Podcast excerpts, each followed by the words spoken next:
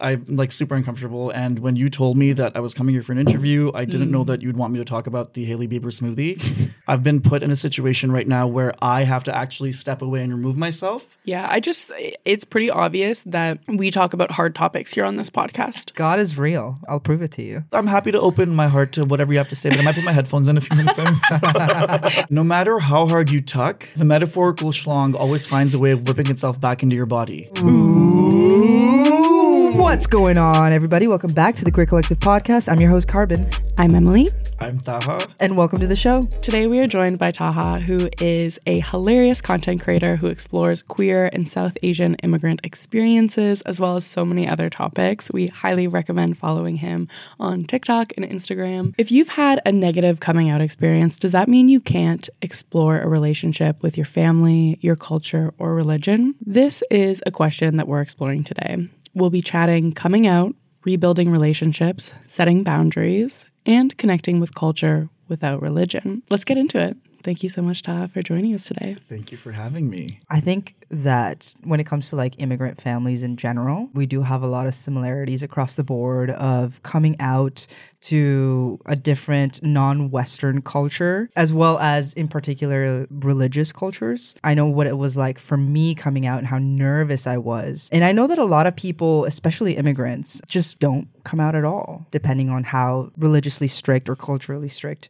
their parents are. So I'm wondering, what really motivated you to come out to your parents? There were two things. The first thing was feeling very frustrated and tired of living a double life. It was my first time ever being in a relationship, and I was very in love, and he and I were actually living together. And so I was living a complete double life, and oh, wow. I was really tired of it. There was the first piece, which was how anxiety-inducing it was, and scary it was, and painful it was. Um, and that was for all twenty-three years leading up to it. I didn't like lying to my family, and I'd been doing it for so long. And as I was getting older and doing it, um, now that I was in a relationship, the stakes were higher. It meant more that I was lying. By the time that I was ready to come out, both my siblings had kids that I adore. Mm-hmm. And so now it wasn't just about me and my siblings and my parents. There were also these little kids. And I was like, well, what role am I going to be allowed to play in their life? Stakes are higher than ever, and I'm tired. So when did you realize that you're gay? Yeah.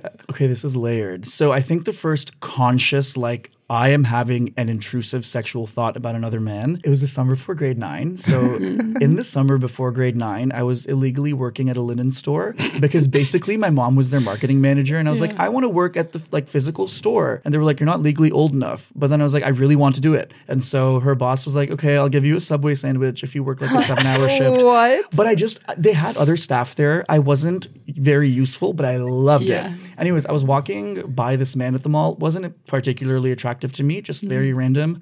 This was also the summer that I discovered masturbation. And so I was pleasuring myself later on that week, and I just have this intrusive thought about that man. Yeah. I didn't feel anything towards that man, but he popped into my mind, and for some reason it excited me. Yeah. And I had this, I still remember, it was one of the scariest moments of my life. It was like a sharp knife going through my chest where I was like, holy shit, holy shit. Tuck this away yeah. and never come to it again. Come to it. Oh. So you realized it the summer before grade nine. Yeah. Tucked it away for a really long time. Yeah. When did you untuck? So here's the thing. No matter how hard you tuck, the metaphorical schlong always finds a way of whipping itself back into your body. All I can do in high school is not really think about the fact that I like guys. I've started watching porn now, and I watch straight people porn. But I do this thing where, like, I'll look at the gay category and be like, wow, that's so weird. Like, oh, it's so weird. When I move my cursor, it shows me thumbnails of other videos, and I'm just over the category of it. Yeah. Weird. Just slightly wise. And I'd go back to my straight porn and just picture what I saw. And I'd be like, oh, God, I love being straight. Untucked. And then you were in love, twenty-three. And then you came out to them. How did that go? Yeah, it was a mixed bag. I had talked to one of my siblings about it who did not take it well. They had told me that their children could never find out. When I came out as gay, I also told my family about how I was an atheist. Oh, you just double bagged it. Actually, I triple bagged it. I also told him my roommate was my boyfriend. I know. I know. Yeah. Bow. Was it all negative when yeah. you came out? So with this sibling, I went into coming out to my family very specifically. So I'd actually come out to my friends in twenty sixteen. Mm-hmm. I came out to my family in twenty nineteen. I had gone into it being like, I need unconditional support and love. Mm-hmm. Otherwise, I don't want them in my life in the moment. Mm. Right. I'm financially independent. I have my own space, so I feel safe to come out. My culture is literally built on like caring about people's reputations and yeah. secrecy. And I was like, I don't want that. I don't mm. want, I accept you, but don't talk about it. I do not. So what I did with yeah. each of my family members was, this is what I need. If you cannot give it to me, I am no longer engaging with you because your bigotry has made me deal with really intense mental health struggles since I was fourteen. Mm-hmm. That said, whenever you decide to change your mind and come around, even if it's ten years, I'll make space in my life for you, but mm. you don't get that until you're open-minded completely. This sibling couldn't give me that for a while, and it took a few months of me, I completely stopped talking to them. I'm mm. not accepting this.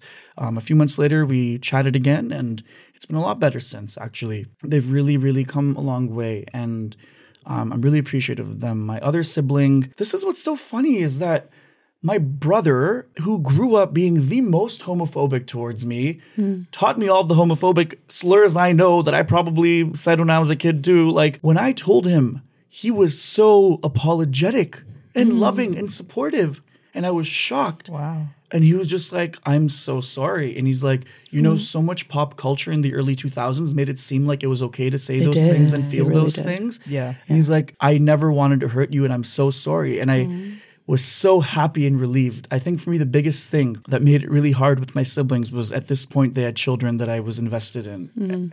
And so with my sister, I was like, am I not going to ever get to be with her kids again? Mm-hmm. Or is it going to be some sort of very fragmented relationship? That's hard. Mm-hmm. And so with my brother, I was I was just relieved that at the very least in that moment in time, I knew that I had his kids who would be with me. And that was really important to me. And I was really appreciative of that. Both my parents are really nosy and like a little bit gossipy. And that's where I get it from. Mm. But my dad, I had taken him to brunch. I get like was super ready to come out to him. Like mm-hmm. this man grew up in a very conservative lower class family in Pakistan who may not have a- access to education that included topics surrounding L G B T Q identities, yep. which actually nobody did in Pakistan. My dad's also in his seventies, so no, that wasn't even there at all. Yeah. But it turns out that he knew I was gay because my mom was talking about it really loudly because she screams when she talks and he was eavesdropping, so he prepared.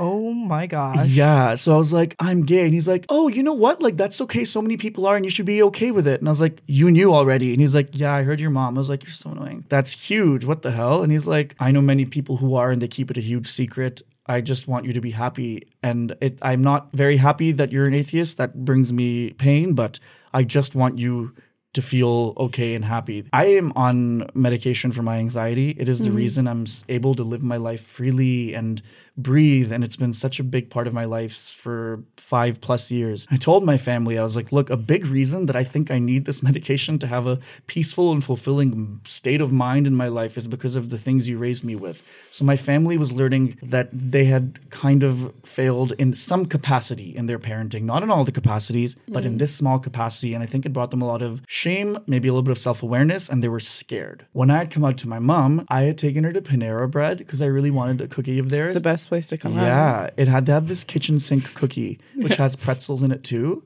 I was like, I'm going to make my mom buy me this. This might be the last time I see her. She's going to buy me this fucking cookie. And I sat next to this big-ass window. I'm like, in case she tries anything, we have lots of witnesses in the middle of a parking lot in Mississauga, Ontario, Canada. I sat her down and I was like, hey, like, there's something I wanted to tell you. I'm gay. Also, I don't believe in God. Also, my roommate for the past three months, four months is actually my boyfriend. She was silent for a while, as anyone would be, to be fair. Yeah. And we just talked through logistics. The first thing was, okay, so you're living with someone. Whoa. Yeah, I am, Mom. Um, she was not okay with that at the beginning. We had a lot of fights about that. Mm. Um, one of the first questions she asked me at Panera was, what do I do with all the jewelry I've been saving up for your wife? Oh. And I was like, honestly, fair question. But like, I don't know, yeah. maybe we can sell it. Maybe we can figure something out. But like, it was interesting to see my parents have their minds kind of like twisted a bit because I guess they were never prepared to have a child who was queer. Mm. I, it's it's, it's mm-hmm. not a big part of their lives. Yeah. They don't know as many people who are. And did you have a period of time where it went like no contact with your family? Only my sister. Yeah. Yeah, only my sister for a few months. And then she's come such a long way. And I'm mm-hmm. really, really happy and proud of her because you know, I look back and I'm like, I'm happy with the way it went. I wouldn't want my sister to force herself to be comfortable with it and not really understand what that means mm-hmm. and keep herself in my life. I'm glad that we took the space that we did because yeah. it's made our relationship better. Considering the cultural and religious background that your entire family comes from, what mm. do you think made them want to commit to continue to foster a relationship with you? It's a really good question. I wish I had an answer. My family is Muslim. I'm an atheist. I know there are lots of queer Muslims that are practicing and, you know, they work with their interpretations of their religion, which I think is amazing. I think my family has had to reinterpret or re-understand mm-hmm. parts of their religion to make peace with the fact that they have a son who's gay. I don't know what that cognitive dissonance and re... aligning of the two conflicting things looks like, because for me, when I had that, my answer was, I actually don't think I believe in religion. I think that they have understood their text differently. I've also told my family this, where they're worried about me because I'm an atheist. I say, look, mm. your religion preaches a lot of really important, lovely, good qualities. And I was like, I exhibit all of them. I exhibit them objectively more than a lot of people that you know that like True. Are practicing mm. and praying and whatnot. Mm. And so I was like, if your God is a just God and isn't a meanie, he's going to be like, oh, this guy's really nice. And he just has religious trauma, and that's why he didn't believe in me. And there's like a yeah. whole bunch of other cultural and societal things that have impacted that. I just hope that God is trauma informed. Yeah. Do they ever try to like convince you back into religion? It happens. Influence it? Yeah, it happens. It's the main point of contention that I'll have.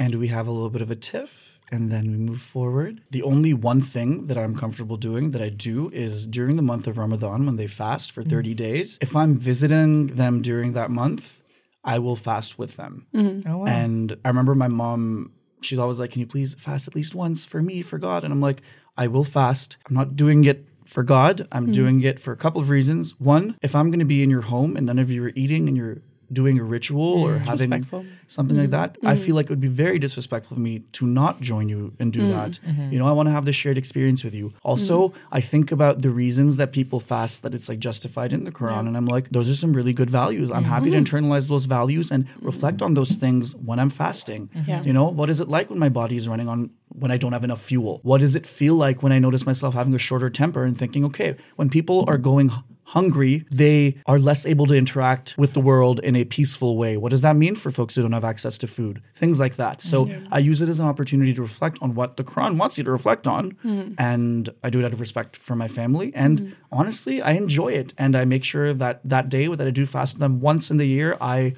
treat mm-hmm. them to their like opening fast meal. Like I'll get the food, I'll pay for it and make sure they know that like I'm here to like love and support them. Mm-hmm. Yeah. I feel like that seems like a cute, very sweet, wholesome trade-off. Yeah. It's like, I don't believe in this part of your being, but I will support it. And yeah. this is me showing you my support. Yeah. And then in turn, you're showing me your support. It's like an exchange of values. You yeah. know what I mean? It's like you're showing them the behavior that you wish yes. or would like them to show to you. Yeah. It's like, just because you don't believe in my way of life, you can still respect me. Yeah. You mentioned setting boundaries with them early on, and I'm wondering if certain boundaries still exist for you in the way that you interact with your family and sort of like what your relationship looks like. One of the boundaries I set was we do not scream at each other. I grew up in a home where people screamed at each other a lot, and it was incredibly anxiety-inducing for me. I am a very conflict-averse person now. Yeah. I would literally rather somebody make me uncomfortable and them be happy than mm. deal with the like discomfort of conflict.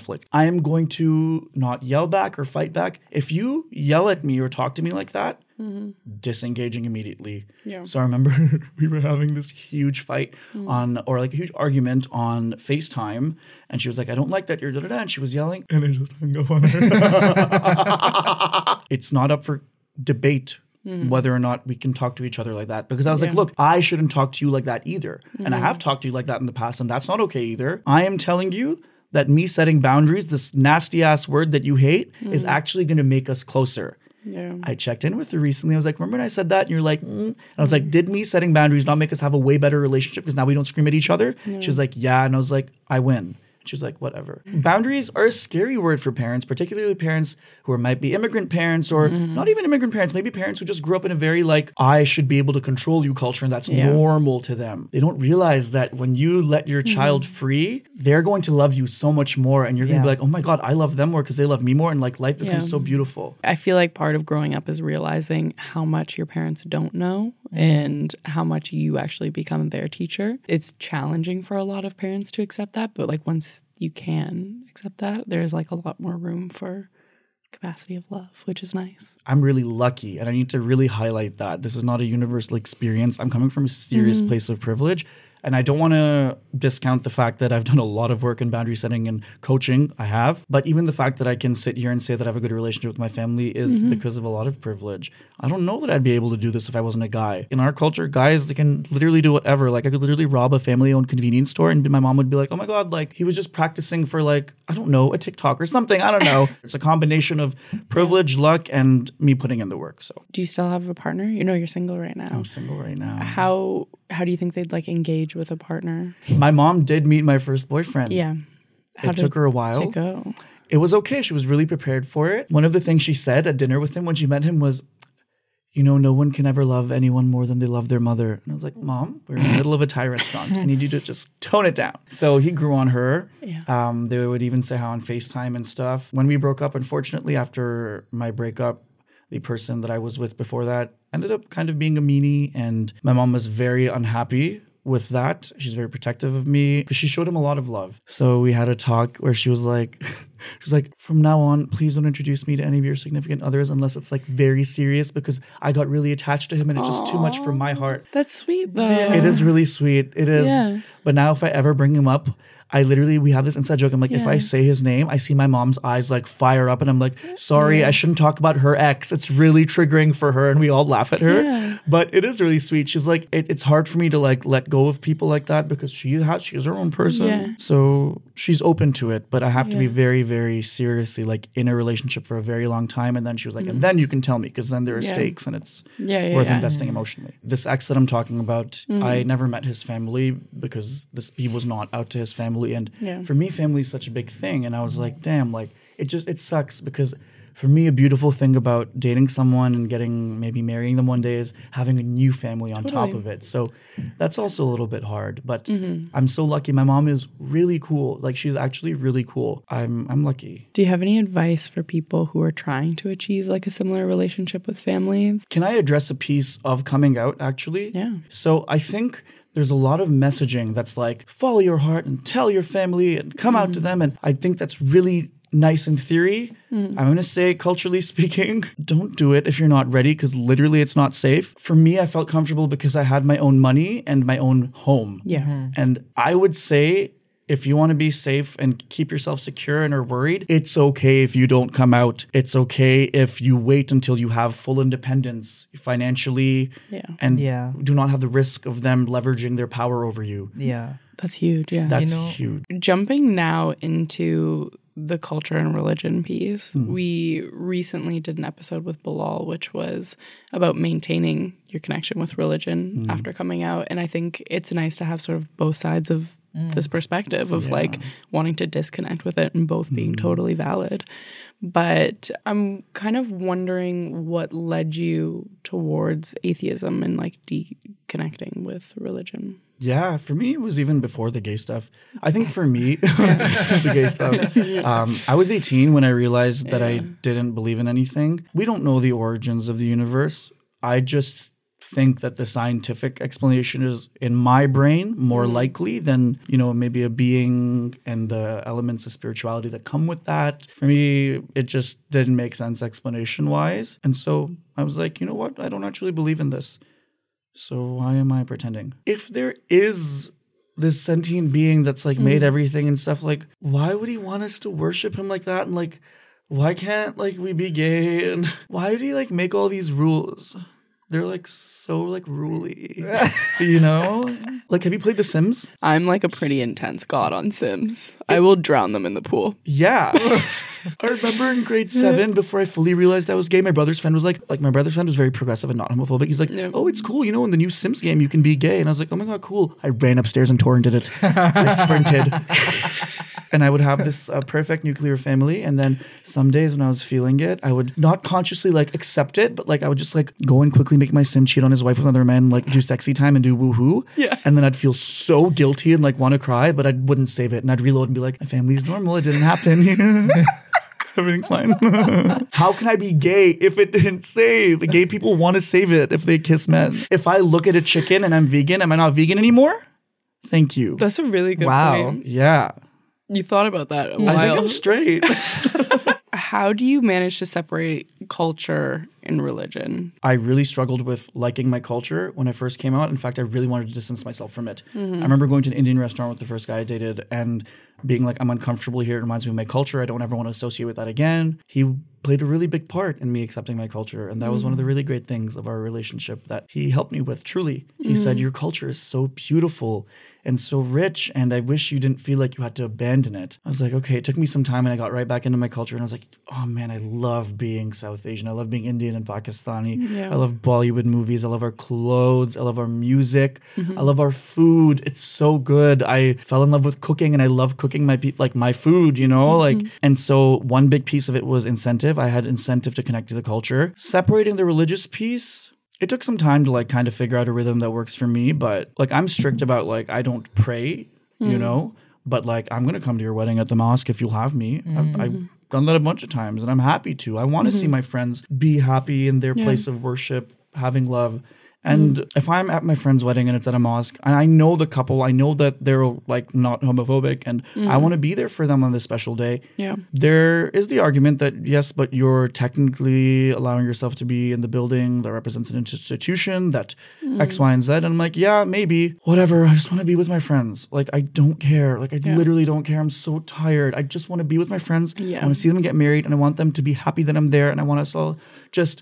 hold hands and be happy forever. I also think that you can redefine what certain things mean to you yeah. as well and separate certain pieces mm. from either a culture or a yeah. religion to better fit, I guess you could say, yeah. like how you see the world. Yeah. Because at the end of the day, like all this stuff really is like just each person's interpretation of it. Totally. Just because somebody else's interpretation yeah. of a religion is a specific way that really disagrees with you yeah. doesn't mean that the same text can't have a different interpretation. That's such a good point, actually, because I could then make an argument, a counter argument to what I just said and be like, okay, yeah, it represents this institution, blah, blah, but there are so many people who've reinterpreted the text mm-hmm. and to them it represents something beautiful. So I thank you for saying that. Yeah. That makes sense. I'm wondering if we're kind of talking about like re-engaging with your culture. I feel like mm. the ways that you make your TikTok videos is kind of like one way that you totally are engaging with culture. True. But I'm kind of wondering like what this looks like in practice to you and like what have been the most meaningful ways that you've re-engaged with your culture? I'd say the most meaningful ways I've re-engaged with my culture all involve the like online content stuff because mm-hmm. I love my culture. It's so fun. And like for me, my favorite thing, and this happens a lot, is yeah. a lot of my content isn't specifically about being queer. Mm-hmm. And when it is, it isn't always like very serious or heavy. I just like want to show people that queer people can just like have fun and like it's okay to for us just be happy and light, right? Yeah. And so a lot of times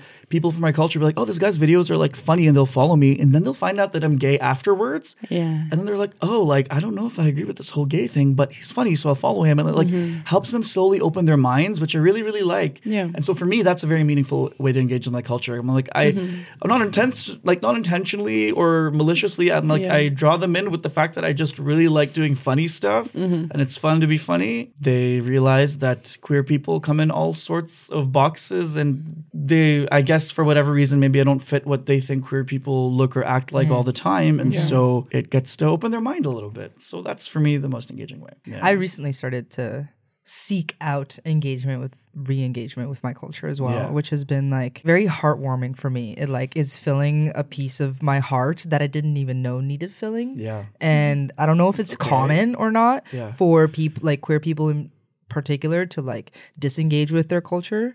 Um, because it's so tied to so many things. Like mm. Colombian culture, for example, is very tied to, for example, macho culture. And it's very tied to misogyny. It's very tied to homophobia. It's also yeah. very tied to religion as well. Like it's yeah. all kind of, you know, but yeah. to like begin to separate it and to realize like the pieces of it that are like really beautiful yeah. is like so nice. It is, yeah. It's hard to separate it, but then you find the pieces of it that are fun yeah. and beautiful because it's like, oh yeah, like this is so awesome. And like, I love like Indian reels. There's no TikTok in India, but like people that live in India and make content there are so funny. Mm-hmm. My entire Instagram algorithm, it isn't North American or like British, European, South Asians. It's like people from India that live there because yeah. they're so funny. Like the humor there is so up my alley. Yeah. And that's why I have so many followers from the actual country too. Like yeah. for me, that was a big way that I've started engaging with my culture. Where I'm like, oh my God, yeah. like this is so niche, but so funny. And so that's how I, I like engaging with my culture. Was there anything we didn't hit on that you like feel called to speak about? No. That's good. I'm glad. Yeah. I've always wanted to get in like a fight on a podcast. Yeah, do you want me to say oh. something mean to you? You don't have to say anything. We just pretend that something yeah. happened. Yeah, and then like put it in the teaser. I just don't really want to talk to you guys about this right now. I'm sorry. I'm like super uncomfortable. And when you told me that I was coming here for an interview, I didn't mm. know that you'd want me to talk about the Hailey Bieber smoothie. I've been put in a situation right now where I have to actually step away and remove myself. Yeah, I just, it's pretty obvious that we talk about hard topics here on this podcast. God is real. I'll prove it to you. I'm happy to open my heart to whatever you have to say, but I might put my headphones in a few minutes. Underneath you, you have the earphones in. I had this sexy Uber driver today, and yeah. he kept talking. Normally, when Uber drivers preach religion to me, I'm like, okay, like, whatever. He was so hot. I'm not even kidding. Sort of preaching religion. He was talking about God, and the whole time in my head, I was like, you know what, like, it's okay. Like, it's his journey. Like, I just want like learn about where he's from, and he was so attractive, and he was talking about his wife and kids. I'm like, yeah yeah yeah anyways, tell me more about your like journey. And he kept looking at me through the like back mirror to like, because normal people just talk and they want to, but in my head I was like, wow, like he can't stop looking at me. Obsessed. You're obsessed. It's You're actually obsessed scary how much he wants me. And I was like, dude, you have a wife and kids, just behave yourself. Do you want to leave your wife? Uh, oh my God. Thank you so much, Taha, for being here. My pleasure. So that is everything that we have for you today. And if you want to dive deeper into the queer Muslim experience, make sure to click this video right over here. Make sure that you subscribe. And if you're listening on your favorite podcast app, leave us a five-star review because it really helps the podcast out. That's all we have for you today. And until next time. Peace. Peace.